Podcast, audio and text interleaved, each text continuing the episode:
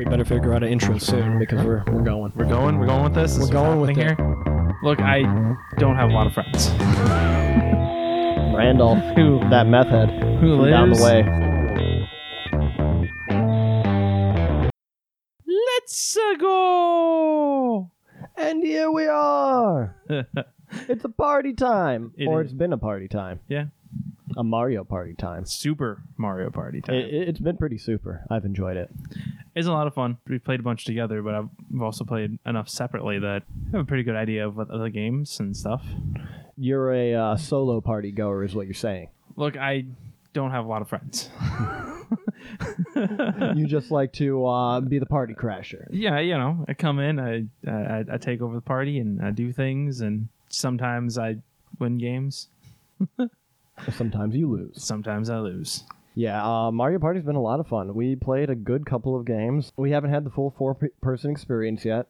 Just uh, three players in the classic Mario Party scenario board game, and then the new uh, Raft Down the River survival mode, Yeah, which uh, is actually And- a lot of fun. and we did that the partner party. Yeah, the partner party, which is really interesting. Uh, I'd like to play that with four people. Mm-hmm. Um, partner party, instead of following a track on the board, it's uh, Mario Party free walk around board. You roll your dice and you get to move that many squares. And it really is interesting when you're allowed to um, move freely around the board. It, it, it also sucks, though, trying to get the fucking exact amount to Yeah, uh, roll to get to the star. yeah. When you need uh, an even number or an odd number, and you can't land on the exact thing that you want, like you can you can stop early, but if you want to be on a specific item or something, you can't just stop there. You have to be that exact number. Which is a little frustrating times. Scoozy. Sorry. Burp. That was a good smoothie. I apologize. uh, but yeah, that is annoying. And it didn't help that you were also playing with the computer player. So the Yeah. computer player was doing weird shit that they shouldn't have been doing in some cases. Yeah, I mean, yeah, there was like some of those where I was like, okay, I don't know why you valued the partner over getting a star type of. There's a couple of random things like that that happened. Yeah. Another uh, mechanic they put into, at least into this Mario that I know of, or this Mario Party, because I haven't played uh, probably the last six. But they added allies, so you can walk around and you could land on an allied square or circle, whatever you'd want to call them. And uh, you get an ally. You get their unique dice to roll, and you also get their dice to add to your roll. You get a one or a two added to your roll for having them. So it helps out later on, so you're never going zero squares with some of those special dice you can possibly not move. Yeah, so uh, you can land on the ally square, like you said. There's the ally phone where you can call. They call in someone, Phone a friend. or the in the partner play, they literally just show up on the map and you can grab them that way too. There's a couple of nuances and uh, new changes to the game, and I think it's a lot of fun. Anybody who's thinking about checking out, I highly recommend it. Yeah, I found that the most of the Mario Party, like the mini games and stuff, were all really fun. I I really haven't found one that I'm like dread this one. Yeah, no, there's not any that are too horrible. Like uh, some of them surprise the shit out of you, like the tricycle one where you got to Yeah. fucking take the. Uh, I almost said Wiimote, but the uh, the Joy-Con in your hand and like act like you're biking it with your hand or whatever. yeah, you're, you're pedaling. pedal, yeah, and uh, it, you're like, oh shit, do I really got to do that right now? Then everybody gets up and starts doing that, yeah. and it, it's enjoyable. It's pretty enjoyable. The the raft thing was really cool. Yeah, having uh, all co-op uh, mini games all the way to the end. It's like a time trial. You go down the river and you have to collect balloons. The balloons let you play mini games, which add to your time, so you can make it all the way down the river. And all those mini games are co-op mini games, and uh, you got to work together. Uh, some of them are kind of easy. Other ones are like, shit, yeah, we really got to work together. Yeah. Sometimes you're yelling at the computer players because they are stupid. Yes, usually are. Just go a straight line and get all the the candles on your side. Don't come across all the way to my side to get one random candle. yeah, and make someone have to go all the way to your side too. That was a lot of fun. Play. We played two of those um, Survivals. Yep. and um, the running into like we we did the first time we ended up getting the kraken because Yeah, there was a boss. yeah that was an interesting thing we we actually managed to cross the line like at zero at- seconds. yeah And it counted. We won. yeah we won it didn't it didn't boot us so it it you know registered the win and it definitely was at zero so I, don't know, I guess maybe we we beat it with like a hundredth of a second left Possibly. I always thought when it hit zero, you were done. yeah that's what I thought too yeah I thought that was really fun there's uh, I, I've in my own game I have uh I've bought a bunch of the the advice things because I had all those points and I was like, I might as well fucking use them. So I bought those. Um, apparently, one of the lanes has um, uh, what was his name? Kamek. Kamek, the the Oh, sorcerer the- guy on, yeah, the broom. on the broom. He's actually one of the bosses Hmm. in one of the paths. I don't know what other ones. It only it only tells you. Oh, it tells you about a uh, like a giant Cheep Cheep. Oh, Cheep, Cheep. Those uh the fish. The little fishy man. Yeah. Yeah, so there, there's a lot of random things that, in that game. It's weird though that you can spend your points to buy advice. I don't want advice. But it's and it's not like the greatest. I mean, there's like some basic advice type stuff. It's nothing that great that Yeah. I noticed. I was gonna hold on to it till because there's a bunch of other categories that it unlocks, but I was like, I don't know when those are gonna get unlocked, and by the time they do, I might have a hundred thousand fucking bucks again or whatever the fuck they're called. Yeah, so some of the extras in the game are kind of weird, but the game overall is great. Yeah. Other than that, uh, we also tried a new game over the weekend too. A game that I, I knew they were planning on it, but our buddies over at Split the Party also tried Urban Shadows. Yes. They uh, put out a podcast about it, so I, I'm curious to listen to them and listen to their thoughts. But they probably had a full group. We only tried it out with two people, you and uh, our buddy Evan. But uh, it's a political urban drama, and it's a RPG, a tabletop RPG, where uh, there are four factions. There's night, there's power, there's mortality, and there's wild. Wild. And uh, there's different subcategories of them, like which are your classes, which are a werewolf, a vampire in night. Power has a wizard and an oracle. Mortality has hunters, so like Buffy or people like that. hmm And uh, it's it's set inside of a city, and you play to find out what happens. Pretty much how the first session is meant to go is you go around the table and ask the characters questions about themselves, why they're in the city. Uh, there's a few intro questions on their character sheets, and then it's the MC or GM's responsibility to uh, make them elaborate upon those backstory questions that they gave and really create a setting in the city and find out a plot for the first first session. Like it's not a first session deal where you're supposed to go in and plan a adventure for these characters to go through. You you're more or less the first session supposed to investigate who these people are, why they're in the city, and what they're trying to accomplish in their lives, and then build upon that. Yes.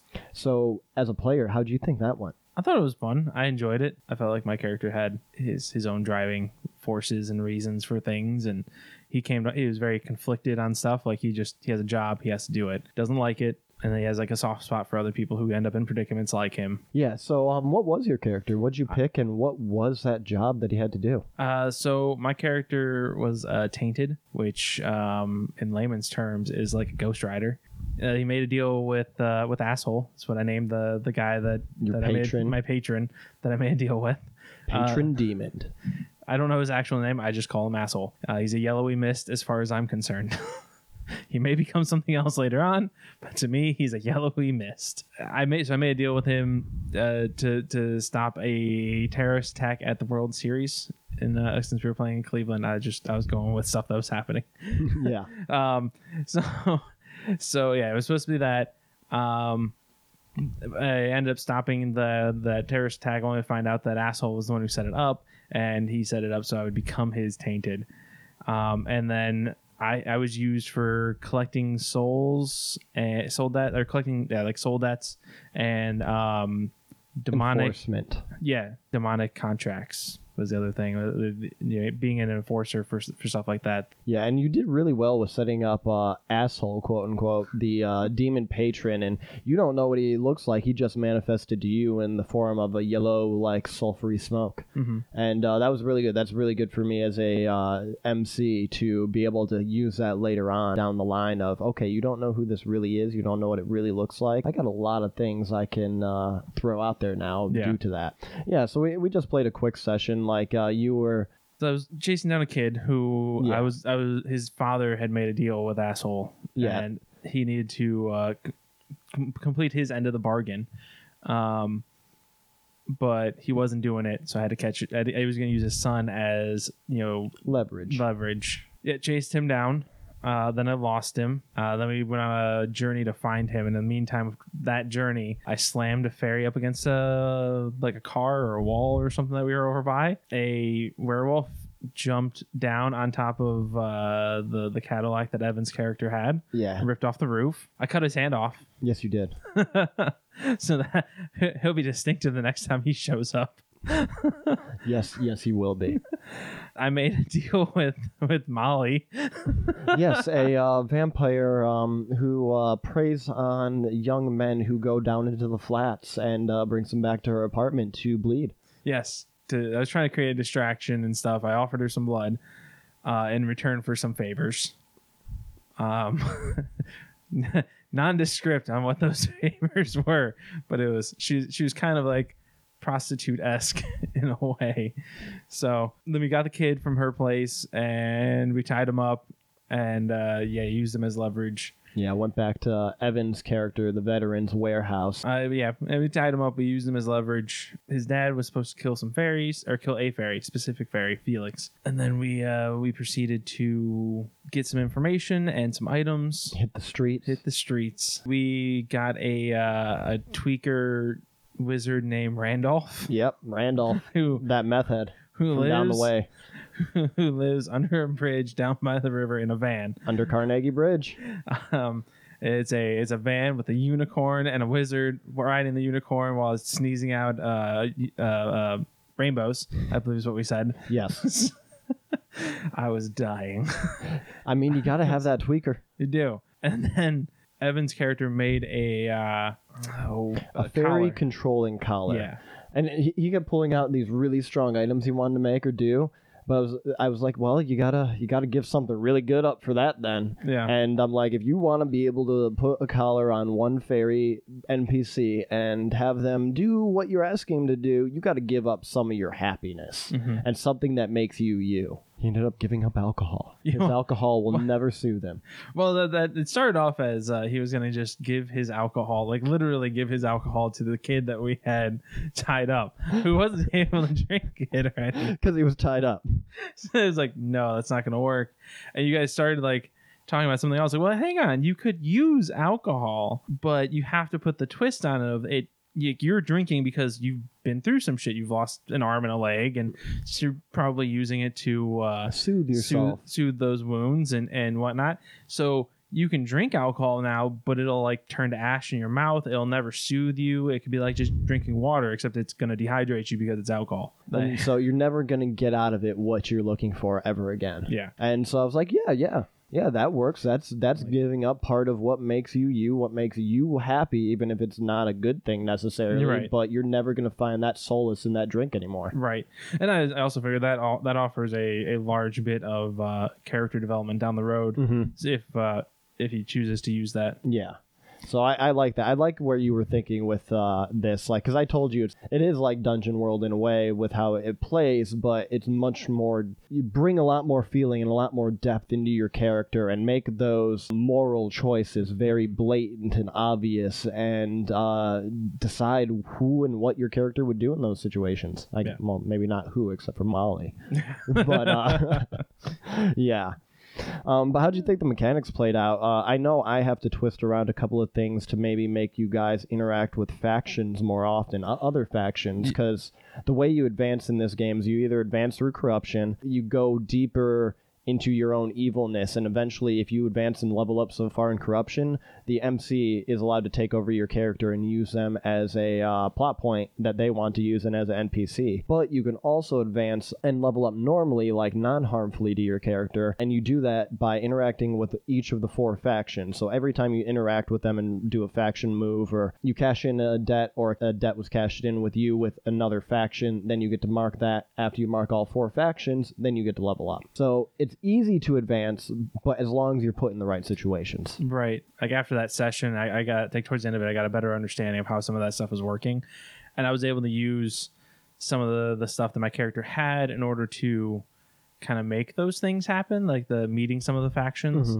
So I have I have a better understanding of how to progress my character. Yeah. Um, Yeah, because at the end you were like, "Yeah, I'm gonna hit the street with the wild," because a lot of the beginning of the faction was with the night uh, Mhm. faction, or beginning of the session was with the night faction, with dealing with vampires and werewolves, and then later on, outside of uh, Molly's apartment building, you guys were searching the back alley, and I'm like, "Ah, I haven't introduced you to power yet. Shit." Um, I'm gonna throw in this uh, old granny who's drinking in the alleyway, and she's actually an oracle. She's just a uh, hobo oracle who uh, gives out uh, advice for booze. Yeah. And so I, I like tried to throw that in there, and then you were like, "Oh yeah, well actually I can interact with this person that I know from my past," and I'm like, "Yes, exactly. That's what you need to be doing." Yes. So having that understanding, I, I you know after getting that the better understanding of the mechanic, it was also like the the corruption thing. Mhm. At first, we, we were, me and Evan both thought like, okay, if we go through the we get five corruption, then we lose our characters. So it was like, so I was I was being more cautious when I didn't have to be as cautious as I was being. So once I once we determined once you explained that again to us a little bit better, we were like, oh, okay. So there's like six levels or something. You go through Yeah. five, six times, and then that's when you lose your character. Yeah, so it really requires 30, 30, marks yeah. to actually get there. So once once we once we figured that out, um, I was like, oh, okay. So I don't mind using my corruption then at that point. Having the better understanding of the mechanics um, as we were working through that first session, uh, it makes me excited to play a second session because it gives me more options of things I can do, more ways to kind of twist things. Like I had a really cool idea, but then I, I was like, oh, I don't want to use the corruption, so I didn't end up doing that. But the idea was uh, we were in the the Greek gardens, and we were this is when we were fighting the fighting Felix and I, my my in my demon form I can create um my hands turn on fire and my I grow horns that are on fire as well. And I was going to use those to also create a fire within the garden, but to also call out Evan's fire friend, uh, Bail. Bale. Yeah, that's what it was. I was like, I knew it was something, Bale. And I was gonna call him forward, and you're like, oh well, that that'll cost you a corruption, and I, I thought that's when I thought I could it was was gonna work against me more than what it actually does, and I was like, okay, fine, I won't do that. But it was a cool idea, and it was something I'll probably use in the future. hmm Yeah, there, there's a lot of ways that you can twist things. It's very narrative game. I'm very, very heavy into the narrative. I like it a lot personally. It, it was a lot of fun to run. Um, uh, what I think we'll need to get more into is the debts mechanics Mm-hmm. because uh, every character is indebted to someone else in some way, shape, or form. And whenever someone does a favor for them, or vice versa, then a debt should be called out on the other end. And then you should be able to call someone out on their debt to help you. Mhm. And then it actually gives you pluses too if someone's helping you and cashing in a debt with you. Like, I think that session, and especially with two people, it was we're going to run with this and we're going to help each other. Yeah. Not, hey, convince this dude to help me because, hey, you, uh, I, you're man. indebted to me for saving your life one time. I was doing real good with the misleads though. Yeah, yeah, you were misleading a lot. I was like, mislead, distract. I'm gonna do these things. Yes. Don't know how well it's gonna work. We're gonna try. Yeah, so I think the debts will be a little bit more fleshed out, having a fuller group, at least three PCs, and seeing how the debts go back and forth, crisscross, and uh, what you guys actually pull out of that. Because there are perks to using your debts, and I think I'll explain that a little bit more now that you, you guys have a better understanding of the basic mechanics. Okay. Yeah, understanding those mechanics, understanding like what I can actually do. Like we were about halfway through, I think, the session when when a lot of that stuff started clicking for me. So that's when it it was more engaging. I was like, okay, I'm gonna figure these things out. I'm gonna do certain things, and yeah, Yeah, I'm excited to see where it'll go and uh, what will come of it. yeah, because I definitely want to play a few more sessions, uh, get a bigger group together, and see how it goes. I, I think it'd be a lot of fun. I can see that. Yeah, Uh, so, what else has been going on in our lives? Well, not much for me. That's, that was about it. that was about it. As I played a little bit more Mega Man, so I actually got the game and I played it. I really like it. You know, there's like kind of like a lot of the old school stuff in it that is, you know, as frustrating now as it was back in the day. I beat one of the robot masters, which was Block Man, and then I went to go fight Acid Man, and his stage is just covered in fucking spikes. And it's just spikes are instant insta kills. Yeah, And just take you right out. yeah. So there's just there's these areas that that you get to and you're like, "Oh, joy, spikes." And then, "Oh, joy, we're in water that's pushing me towards the spikes." Oh, now I got a platform while I'm dealing with that and shooting at the things that are coming at me, Oh, the no. enemies. And so there's there's frustrating things like that, but you're kind of th- those are things from from when the game was originally around, so it's it's it is very much nostalgia driven, I think, in in that term in the terms of like how the game works. Mhm. On the bright side, though, they do have a difficulty setting uh, where it used to be like normal and hard. They actually have normal, hard. Then they also have a casual, which is easier than normal, and then above that they have a newcomer, which is even easier. I'm playing it on casual because I have played them before, and it felt like the right Better fit. yeah, better fit for me. I don't know how, how newcomer really changes things, but I mean, playing it on casual, it seems forgiving in terms of like I'm not getting hit five times and feel like oh shit if I get hit again I'm gonna I'm gonna die. Um, I, there there are plenty there have been plenty of health drops that like even when I do get hit a few times by the time I I get to another section where I, I take a, a, a number number of hits again I've already filled my my health gauge back up so I'm not Mhm. feeling it. Um, and then the cool the cool thing they added was this uh, double gear thing, um, which one side of it will increase your power output, so your blaster does more damage, or your weapons will do more. All your weapons can do more damage. The other side of it is a speed increase, so it like slows down everything, and you move a little bit slower, I would say. But it slows everything else down, makes platforming should make platforming a little bit easier because you can be a little more precise with that. Okay, that makes sense. So there's, I, I think it's a fun game. I think um, if anybody was like interested in trying one, trying a, a, Med- a Mega Man game, this is definitely one to try. Mhm. Uh, do I think it's you know gonna revive the the franchise? No, Of course not. It- it's Um, just it's- another one. it's it's a it, platformers are are a hard thing to bring back around. Like even even think like Mario, like a 2D Mario game. Like uh, if you when you get the the new the new Super Mario uh U Deluxe or whatever the fuck is it ends up being called, that one that's coming out on the Switch. yeah, it, it's not that's- breaking the mold. It's- Right. It's it's a it's a 2D that's a I mean like the graphics are good and just like with Mega Man, the graphics are good, but it's a 2D platformer. Um, it offers some it at some point will offer some challenge. You know, in Mega Man the spikes are all over the place, so it's not like a progression thing like Mario as it progresses it's going to get harder and harder. Um, but they're not they're not really like making big changes. Yeah, you go for those games for mis- yeah, you go to those games for nostalgia. You don't go to Yeah. them because man, this is going to redefine this Right. series. do I do I hope that this game like reinvigorates the Mega Man franchise? I really hope it does. I hope it gives Capcom a reason to, you know, make new Mega Man X games, make Mega Man Legends, or they had a Mega Man Universe game that they were building, things like that that are that could potentially add different nuances to Mega Man and create a better narrative and a better game style would be awesome. Uh, and I think you can definitely do that. I think you can totally reinvent Mega Man into a third person shooter and create a different style game while still feeling like Mega Man. That'd be interesting. I- It, it'd be something to check out for sure if they uh, completely changed it up like that. Yeah, I mean, think about it. You could you could do if you did Mega Man because Mega Man has had like 3D games. Like I uh, remember the N64 one yeah. was 3D. yeah, and so he's had them before. It's not like he hasn't done it. You could totally take like like think of Mario Odyssey, you know, or and Mario Mario 64. Both are very similar but different.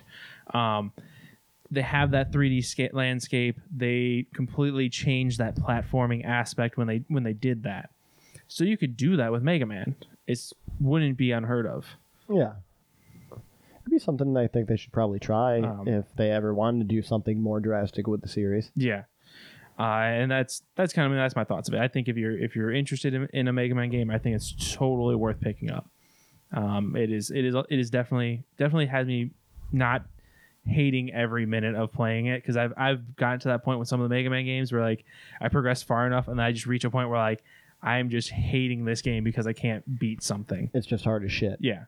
So I think with the, the difficulty curves, uh, you know, doing casual or newcomer, if you don't want that hard as hard of spikes, I think that's the route to go. And I, I think it's, I think it's accessible, and I think that's what Mega Man 11 needs to be when you're looking at a game coming back from the brink of extinction. The brink of extinction. Uh, and say other than that, I- I got my my comics that I talked about last week, and I, I started reading them. I finished the X Men Gold one that I got, so now I'm reading X Men Blue, and then it's the Venom, and then it's Poison X, and then I'll finally get to read Venomized. The finale. So I'm working on that. Uh, I think that's really it for me. Yeah, that's all I can really think of. And that is life Yeah, a geek. yeah, it is. So speaking of things that are coming back from the brink of extinction, apparently Toys R Us is pulling out of their bankruptcy auction and looking to create quote new domestic retail operating businesses. While maintaining its licenses of certain products worldwide. Uh, as in Toys R Us went bankrupt, they closed and sold off all their stores, and now they're the people who are in charge are looking to make a comeback with it. I guess, which is kind of cool. Uh, I mean, might as well try, I guess, when you got a business. But right, uh, I guess. I mean, I guess when Toys R Us closed, from this article, it says they left about a eleven billion dollar hole in the toy industry. So, I mean, that's a pretty good size hole to fill. Oh yeah, and uh, domestic uh, retail operating businesses. Um, it sounds like they're going to be like a Kohl's, Right? I was like, it could be Kohl's, or is it going to be like? uh Target. Well, like I was thinking like K and B stores that's like in malls. Like you they have like one little shop in a mall. It's but it's so it's confined and it has like all kinds of shit in it. Probably why I don't know what the hell that is. Oh yeah, there was there were other toy stores back in the day, but they were Oh, okay. they were they had like some weird some of the more obscure toys at, at times. Um, but they were only in, ever in the malls, and they only had like maybe the size of some of the the bigger Game Stops in malls. You know, they, they weren't Okay. huge. They were a decent size, so they they could fill it up with all the different toys and stuff. And nothing was ever like organized in that store. Whenever I remember going there, so you'd like shuffle through the toys, and like, oh, I found the Ninja Turtle I wanted, or hey, look, look at this Power Ranger. That's like going to Warzone Matrix out here in Cleveland. it's a game shop and everything's dusty, but man, can you find some good shit under some of that stuff? yeah, I, I I'll be interested to see how they uh they end up actually defining that domestic retail operating business and where where we might find Toys R Us in the future. I used to go to them. Just, mean, sometimes it was just nice to go to them to see what they had. I think the last time I purchased something from a Toys R Us was when I got my Perceptor, I which is a transformer. Okay. I, I used to go into uh, Toys R Us, uh, like me and my buddies were waiting around for Black Friday or something, and we got our sheet, and like, yeah, when this store opens over at Micro Center, you can uh, come in at this time and you'll be number one in line or number two. So after Yeah. we got those sheets, we'd go and walk around to other stores that open, and it was like, oh, wonder what all these people are buying at the kids' store. Yeah, And all that type of stuff. See the crazy parents just trying to go after all these toys, and it's like, man, yeah. people insane. it was it was always cool to go in to like look at certain things that had a bigger like unless you're going to a, Le- a Lego Land type place, which isn't. I don't think there's one around Cleveland. I think the nearest one might be in PA. Um, I can't somewhere. Yeah. Um. So if you uh, if there's no Lego Land or Lego World or whatever around you, uh, the the Toys R Us had the biggest selection of Legos and stuff to go to. Although everything at Toys R Us was marked up Yeah. even higher than like going to Target or something. So it, it was a catch twenty two, but it had a chance of finding things. And there was you know to plenty of times I'd go there, I'd look at stuff and find like some random toy that I was like, oh shit, that's cool. Yeah, you never know what you can find sometimes when you just look. like I said, I found a Perceptor, which is a uh, he was he's a transformer. His main thing was he was a microscope in his uh, disguise form, I guess you could call it. he was a giant microscope, and then otherwise he was a robot. I think he had a you could the toy has like a third form where you can make him into a tank, but. Could fuck you that. look through I want a him? mi- yes, you could. I want I wanted the microscope. You wanted to look through a robot. yeah, Why not? Why exactly? Why not? Which is also the question I'm asking myself when I saw that they're making a Mega Man movie. Yeah, that's gonna be weird. So uh, we have a live action Sonic movie coming. I think I saw something about a live action Super Mario movie coming. Like Nintendo was talking talking about making something Super Mario related movie. I hope it's half as bad as the old one. Dude, I love the old one. I, I love it too. That's why I hope it's still half as bad. Um, and then I saw this and I was like, they're making a Mega Man movie, and I don't know how I feel about it. Although oddly enough, it's being made by 20th Century Fox, which is being bought by Disney. So that means Mega Man's going to be movie character? rights will be owned by Disney, I guess so. That Disney owns everything. which I mean gives me a little bit of hope. They own your soul. They do. Uh, they've been slowly buying up pieces of that. but yeah, I I think I think if this if this is right and if uh, 20th Century Fox, you know, once that that happens and Disney owns them because there's no release date on this movie, it was just announced. I would hope that Disney would still would, would make it, but make it in a good way and it won't be garbage. Yeah. I, I, yeah, I don't know. I, I really don't have anything other than that. There wasn't anything else really announced about it. Yeah, I don't know too much about the lore and whatnot, so I don't know what ways they could take the movie. But Dude, I- there's it's, sure it could be classic. Like it's so open ended. I mean, the the games are literally uh, Dr. Wily corrupts eight robots. They become the robot masters. They're all themed into different, doing different things. They, because the the world is like essentially every job is done by a robot. You have you know Mhm. construction robots and then police robots and You have robots to build robots. yeah, exactly. So you have all these different robots, and, and basically Dr. Wily does one thing or another to corrupt eight of them. So you have the robot masters, and then Mega Man goes and he fights them. He, once he defeats them, he can gain their power, and then he can use it on the next one, and so on and so forth. And eventually, he has to make his way to Dr. Wily's castle, and he makes his way through all the stages there, and he gets to Dr. Wily, and he beats the shit out of Dr. Wi- Wily. But he, Dr. Wily will always end up getting away because there's going to be another game. Yeah. Um, and and though the, the big twist in some of those games is the the initial uh, villain isn't Doctor Wily, although it's gonna be Doctor Wily. Like at the end of the game, it will always be Doctor Wily. That's what they do. They don't mix up the formula. Yeah, it's just like uh, you you and I were talking. It's just like Twilight Princess. You got Zant is your big villain all the way through. He's doing all this shit, and then eventually Ganon shows up. Yep. So That's how it goes. it's open ended enough that I feel like as long as I hit certain beats, it'll feel like Mega Man. It'll look like Mega Man, um, and they could create whatever story they actually wanted. I don't really have a, a segue to this, but this is the second one of these. Uh, I didn't talk about the other one last week because I I was just like, man, whatever. So last week, Google released a beta of their Project Stream. Yeah. I think is what it's called. So people could And- play Assassin's Creed Odyssey in a Google Chrome tab. Yep, and so you're you're streaming the game. There's um I forget what there, there's a there's an internet requirement of like how much data you have to actually have coming in, otherwise you can't Mm-hmm. stream the game. Microsoft basically uh, released an announcement of they're doing the same thing. They had purchased and they they've been kind of setting up this Project Cloud thing and and X Cloud. oh yeah Project X Cloud. My bad. You Um, forgot the most important I letter. did. I did. That's what ties it to being an Xbox thing.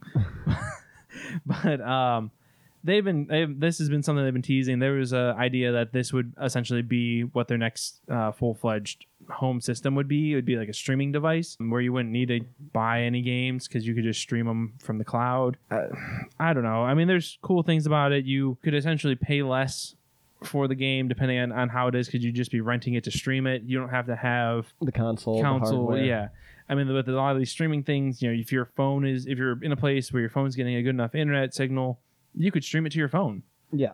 i mean that's kind of cool especially considering how gigantic some of the phones are Yeah, like for someone like me, I don't want to go out and buy an Xbox, but are there some games on an Xbox that would be fun to play? Yeah. So if I could play them on my PC without owning an Xbox and be able to stream them, I'd sign up for that service for at least one month, play that game, and sign off again. yeah it's a cool thing like i said uh, google was definitely the first one to, to drop it and they had it's released in beta form so if you want to try it out and i've heard that it's for the most part it's pretty good at least as far as the beta was concerned so you know it's, it's a promising thing Yeah, hopefully these turn out better than the Nvidia shields. yeah Oh, Valve, you tried. You tried. um, or Nvidia, I'm sorry. Yeah. Yeah. Well, Valve tried as well. Yeah, there's an Um, ad on the side for this Steam, and I'm like, Valve. Yeah, they was yeah, they had their Steam machines which were a mixed bag, I think, Yeah. from what I understood. And then there was a bunch of there's some Square Enix stuff that was announced. There is a rumor of Kingdom Hearts 3 coming to the Switch, which would be cool. That would be really cool. Um, I'm still I'll have it on the Xbox, so I, will- have no reason to get it for the Switch. But that is a cool thing that they would be that they were thinking about bringing it to the Switch. That they see the Switch as being profitable enough to port those types of games over, which gives you hope for later on. Being that the game comes out in January, at least that's what it's slated as right now. Is I think January first. It's definitely not coming out to the Switch right away. It uh, they'll probably right now they're uh, porting over Dragon Age, not Dragon Age, Dragon Quest.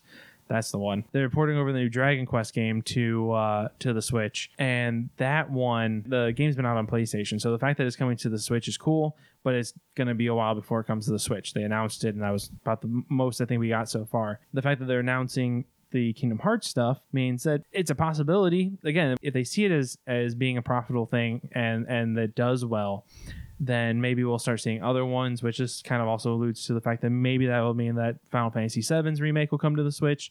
Which, if that's the case, as long as it's not like so far after, there's a good chance I would pick it up for the Switch. Actually, let's not lie. Chances are I'll buy it for the Xbox One X, and then I will still buy it for the Switch Of course. as long as it is as good or, or somewhere near as good as the original one and as much as i played the original one i would probably buy it multiple times Because you need to have it on the go. I, I do it's yeah That'll probably be what happens with that. Oh yeah, this was something I totally forgot about until recently, and then they put out this article. Square Enix had announced a while ago that they were working on a, an Avengers game, which everyone was like, "Oh my god, that's so cool! They're working on an Avengers game. What will it be? What will it be?" We know nothing about this fucking game other than they're making an Avengers game, and now I think it's looking at being a next gen console game. Ah, So, of course. We still know nothing, and it's being pushed back. That's how it goes. yeah, it does. Like the Last Guardian. Yeah. um, and then uh, the last thing for the, the Square Enix news on here is if you're still looking for a physical copy of Octopath Traveler, looks like you can find them on Amazon, Argos, AO, and 365 Games. Some regions might actually have those, some of them don't. Obviously, if you can get if you have internet, you can get to Amazon. So if you want a physical copy of, of Octopath Traveler, which I definitely recommend it, I think it's a fun game. By all means, get yourself a physical copy. But I got it digitally, so Yeah, it's interesting. I guess they're selling out everywhere. Oh, that that game when it came out, it sold out. Like all the physical copies immediately sold out. They were hard to get for a long time. They completely underestimated the physical copy sales of that game. I'm glad I was able to walk into the store and just buy mine. Yeah, I I had downloaded it digitally. I didn't see any reason to. I was, if I'm gonna play the game, it I might as well just have it on the system because I could just switch to it. Then I don't Yeah. have to switch out cartridges or keep it around on, on a cartridge. Understandable. Um, which I'm, I might find that to be the way I end up doing most of my RPGs on the Switch uh, when they come to that. And then speaking of the Switch, uh, there's a report out past week of a potential new Switch model coming in 2019, which at this point could be like a better display because I guess right now the display uses a liquid crystal, so they might go to OLEDs, more like you know you see in smartphones, and making the it'll make the system more energy efficient, giving a brighter, more colorful screen. Maybe make it 1080p. Yeah. Uh, who knows? Maybe they'll even add Bluetooth, and you can use your Bluetooth head- headphones with it. That'd be a great thing. Yeah, it, there's a lot of things they could potentially do with the redesign. It sucks as a Switch owner sometimes thinking about it. Like, man, they're already redesigning the system. They did it with the DS. I mean, they, they've every everyone's done it. You got the PlayStation, you have the PlayStation Pro, you have the Xbox One, you have the Xbox One Slim, now you have the Xbox One X. But in a way, those might be different because those aren't consoles you're taking on the go with you. So, No, but like, where as me, if I bought the original Xbox, I'm not going to get Xbox Pro ever, unless mine breaks. Whereas with the Switch, if they redesign it, it has a longer battery, uh, longer battery life on the go, looks better on the go, or actually has some features that I value, like being able to connect a headset for a in-game chat or something like that. Then it'd be like, well. It kind of is almost worth getting in the system over again. Yeah, well, so it's, it's different for you, but overall, it's not different because it's an incremental increase. It's not a new platform in which you wouldn't be able to use old games. So, like, No, yeah, for, no. like for me, like definitely I bought an Xbox One, and now I have an Xbox One X. Uh, the difference being that the Xbox One didn't even do 1080. The Xbox One X does 4K. So there was a big. I, I- I wasn't doing the incremental jump to the Slim because that didn't seem worth it. But then Mhm. when the One X came out, it was definitely worth it to me. So I made the jump. But they're all incremental stuff. They're all the same platform. It's just graphically they're better. Same thing with like PlayStation and PlayStation Pro.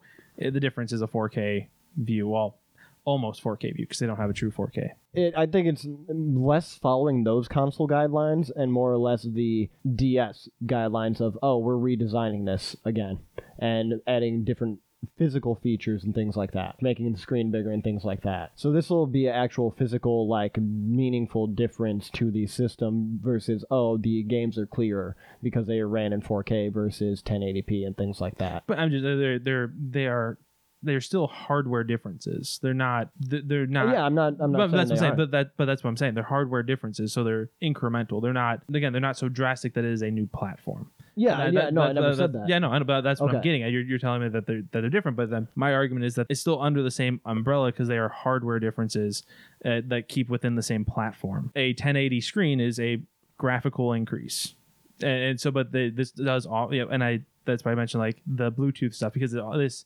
redesign or whatever it is, uh, a new the new model of it gives them the option to add in certain features that they probably should have had in, in the first place. Oh yeah, no. All I'm saying is this makes me actually have a reason to go out and buy it. Right. But yeah, so it, it could be a cool system and one that I actually would be like, okay, I'm gonna take the trade-in money. Mhm. And this I could foresee that. Whereas with my PS4, it's like uh, that's already sitting in dust on my shelf. Why do I need a 4K version? That was my only point. Right. Yeah, lots of changes coming. Lots of new things. Lots of new things. 40K and Kill Team they brought a lot of new things in this last uh, couple of weeks too. The uh, Warhammer 40k Big FAQ number two came out, the second FAQ to really change 8th edition. And there weren't a lot of game shaking changes. There was only a handful, unlike the first FAQ that uh, came out and said people couldn't deep strike completely like how they used to and changed up all those uh, rules. This one, more or less, what it comes down to is there's little nuance changes for everybody's faction and Tau, like, they can't push mortal wounds off onto drones. They can just only push off wounds from melee weapons and shooting ranged weapons. But uh, really, the biggest change is flying units can only fly, quote unquote, in the movement phase. They can no longer fly in the uh, fight phase or charging phase. So they can't go over models when they move when they're charging into another model. It kind of doesn't make sense, but game wise and tactics wise, it's going to add a whole new level to the game hmm because uh, if something that can fly can't jump over units to get in the backfield and start attacking, it well, I mean it can because it can move the next turn, but it just can't do a turn one charge in there. It's really gonna hinder a lot of melee centric armies. But uh, anything that can fly won't be able to jump over like it did before. So like Eldar space jet bikes and all that stuff. Mhm. Uh, just won't be able to jump over that first line of defense into the second line and really fuck with people. So I think it's going to give shooty armies a uh, advantage a little bit, or at least make them a little bit more viable into turn number two. Yeah. Another big change that came out to 40k though was a stratagem that the player going second can use at the beginning of the game, and you spend two command points to allow all your units to get a cover bonus. So you get a plus one to their saving throw for the first turn. So anybody who has like a three up save will go to a two up save on uh, turn number one, whether they're in cover or not in cover, which is kind of cool. It really adds to the viability of surviving that turn one assault by uh, a gun line or a just devastating uh, attack, because turn one really it can hinge the game in some cases for 40k as it is currently. But I haven't played any of the new rules yet. I have a couple armies built up to try them out. Some that uh, deny me that flying uh, rule without being able to charge in with flying, and some that uh, are going to be like gunline armies. See if I can defend against uh, flyers still, if it's going to be even better, or how it's going to go. Okay. But Kill Team, they also had a couple of updates over the past uh, couple of weeks. They had a FAQ come out too. And the Kill Team FAQ listed something that we always kept fucking up. No longer matters. The comm specialist no longer has to claim his special ability at the start of the shooting phase. He can give a plus one to anybody shooting whenever he wants to in the shooting phase Yep. which is great because I don't ever have to fucking remember to do that at the beginning of the shooting phase because that sucks sometimes, Oh yeah.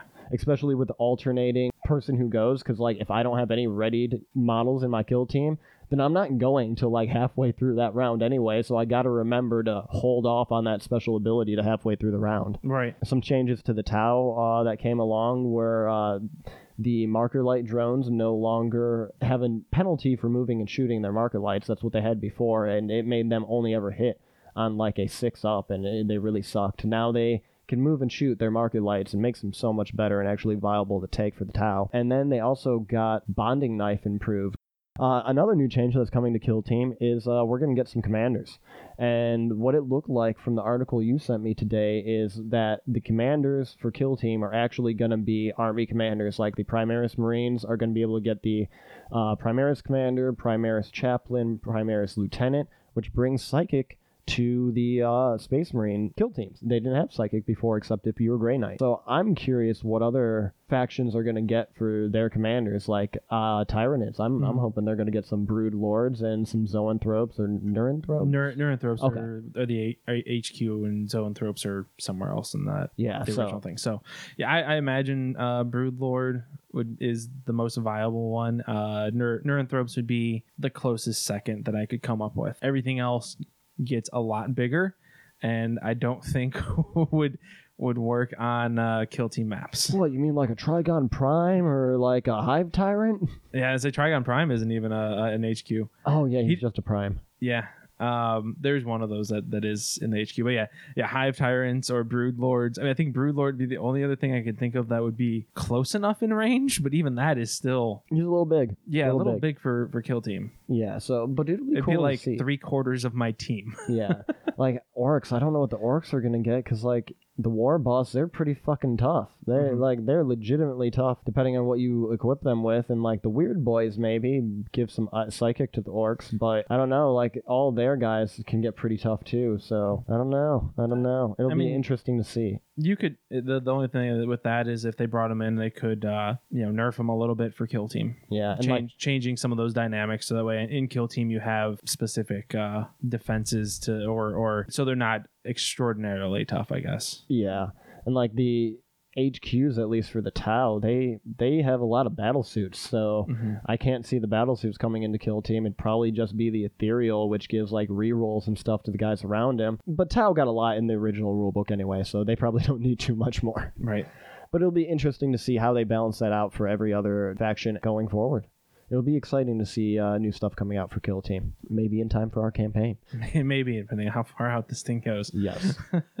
you never know. I mean, are you excited for when we're in October? So Yes, we are in October. I am. I'm pretty excited for October. There's not a lot of information dropping right now, though. yeah, It's mostly been fluff. like I, I sent you the one thing that I had. I showed you what, what the email I got was, but uh, I haven't really seen much else. I don't know. Yeah, I was, I was expecting like almost like a weekly blast of orcs orc related content. yeah, like go through this clan this day and this clan the next week and get some of the rules out there. Um, like one of the things they've been really showing us are the new orc buggies, like these little dune buggy carts that they drive around with with uh, weapons on them. And they already previewed that like five months ago as a new game coming out, and you're able to use the models for 40k. Who would have thunk that? Right. Of course you can.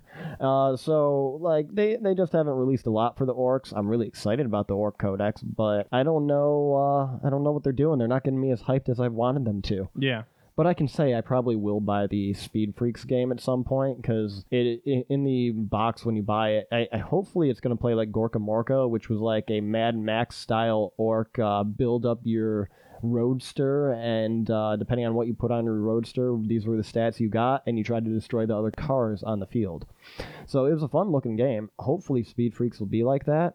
But if not, it probably will be worth it to buy it because you'll get three buggy models and they're all fast attack units, so that'll be an outrider detachment right there. Could be kind of fun to play with like these three buggies running up the field before your onslaught of orc army, Mhm. or these three buggies running up the field before the uh, big stompa is gonna smash his uh, way through the battlefield. I don't know. I can think of a lot of fun scenarios for it now though. I'll have to see what the stats are for the vehicles though first, because I won't, I don't buy anything before I see the stats, especially when the models cost so much. Right. Yeah. yeah, fair enough. I, I'm ex- I'm kind of expecting the orc codex probably drop sometime later this month, at the probably towards the end of the month. I was thinking the same thing with, with the commanders because it sound from what it looks like uh, this week they like I, I sent you the thing for commanders today. I, I'm guessing this week they'll be slowly going starting to go through the the commanders. Yeah. So I'm thinking once they get through them, probably next week, week after, the pre-order would probably go live, and then end of the month would be about right for release. Yeah, see the book drop. But it could be a little bit later. I don't. I don't what do I know? we know nothing. Tom Snow? Not Tom Riddle. No, No. no. damn. Yeah, I don't see it being a racist piece of shit. Okay, well, I mean, that's pretty much what Tom Riddle was. fair enough. Anything else from you for this evening's podcast? Oh, well, let's see. When this goes up, uh, Pixels will be announced, and hopefully, I'll have mine pre-ordered. Pre-ordering the Pixel. I I need my phone's. It's two years. It's like I think it might be like a year and a half old at this point. Uh, it's definitely you know it will be two year model difference. So it's the battery has seen better days. yeah, understandable. Uh, especially because you can't replace your battery. yeah, can't replace my battery. And I mean, I, I I listen to podcasts and music all day long, so it's not like my battery has been you know unused most days. It goes, I use it almost all day, every day, and I have to Drain it all recharge the it. way. Yeah, I try not to let it die completely, but still, can only do so much. yeah.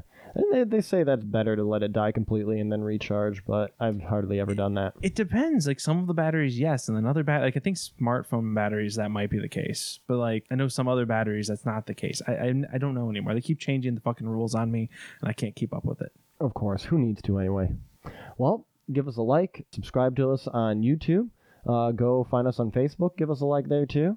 And uh, you can always reach out to us on either of those platforms or email us at g33ks with issues at gmail.com. You know, leaving us comments and uh, reviews on iTunes will help us reach other people. So and help us get better. and uh, help us get better. So please leave uh, a rate and a comment there.